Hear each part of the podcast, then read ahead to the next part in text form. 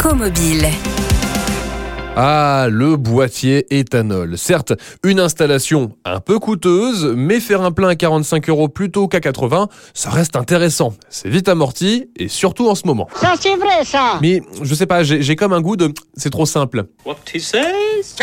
Et si, j'ai l'impression que c'est trop simple. Alors, j'ai passé un coup de fil à Joseph et Arthur de la Fabrique Auto à Villebon-sur-Yvette, un duo de mécanos bien connus sur les réseaux sociaux. Salut les garçons. Bonjour, bonjour. Alors déjà, j'aimerais savoir quelle est la différence entre le sans-plomb et l'éthanol. Est-ce qu'il y a une vraie différence entre ces deux carburants? Alors, la, la différence, c'est surtout la différence physique au niveau des molécules qui sont dedans. Dans le sans-plomb, on va utiliser donc ces dérivés du pétrole, qui va utiliser euh, une molécule d'octane qui nous intéresse, alors que l'éthanol, comme c'est un carburant qui est d'origine végétale, va pas utiliser les mêmes molécules. On utilise des molécules d'éthanol, qui sont des composés de carbone, d'hydrogène et d'oxygène, là où le sans-plomb est un dérivé uniquement de carbone et d'hydrogène. Donc qu'est-ce qui va expliquer le prix? C'est dans la façon aussi de, de fabriquer le, le carburant Alors au niveau de- du prix, en fait, c'est surtout euh, au niveau des taxes où euh, l'éthanol euh, en France est beaucoup moins taxé. Alors pourquoi est-ce qu'on doit installer un, un boîtier sur notre véhicule pour pouvoir rouler à l'éthanol? On parlait de la différence entre le sans-plomb et l'éthanol, c'est il faut pas les mêmes proportions entre le- l'essence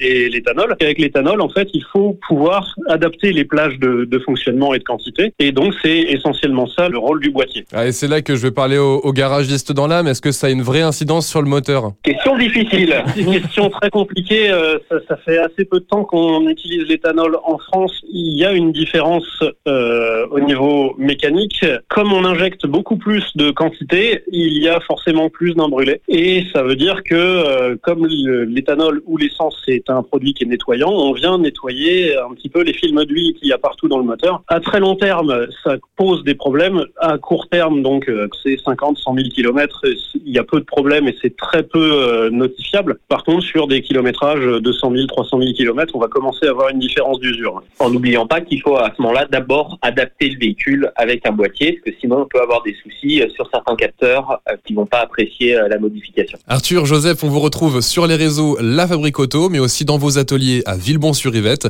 Je vous rappelle que pour adapter votre voiture à l'éthanol, il faut compter en moyenne 700 euros, que la reprogrammation est interdite et que la pose d'un boîtier doit être effectuée par un professionnel. Retrouvez toutes les chroniques de Sanef 177 sur sanef177.com.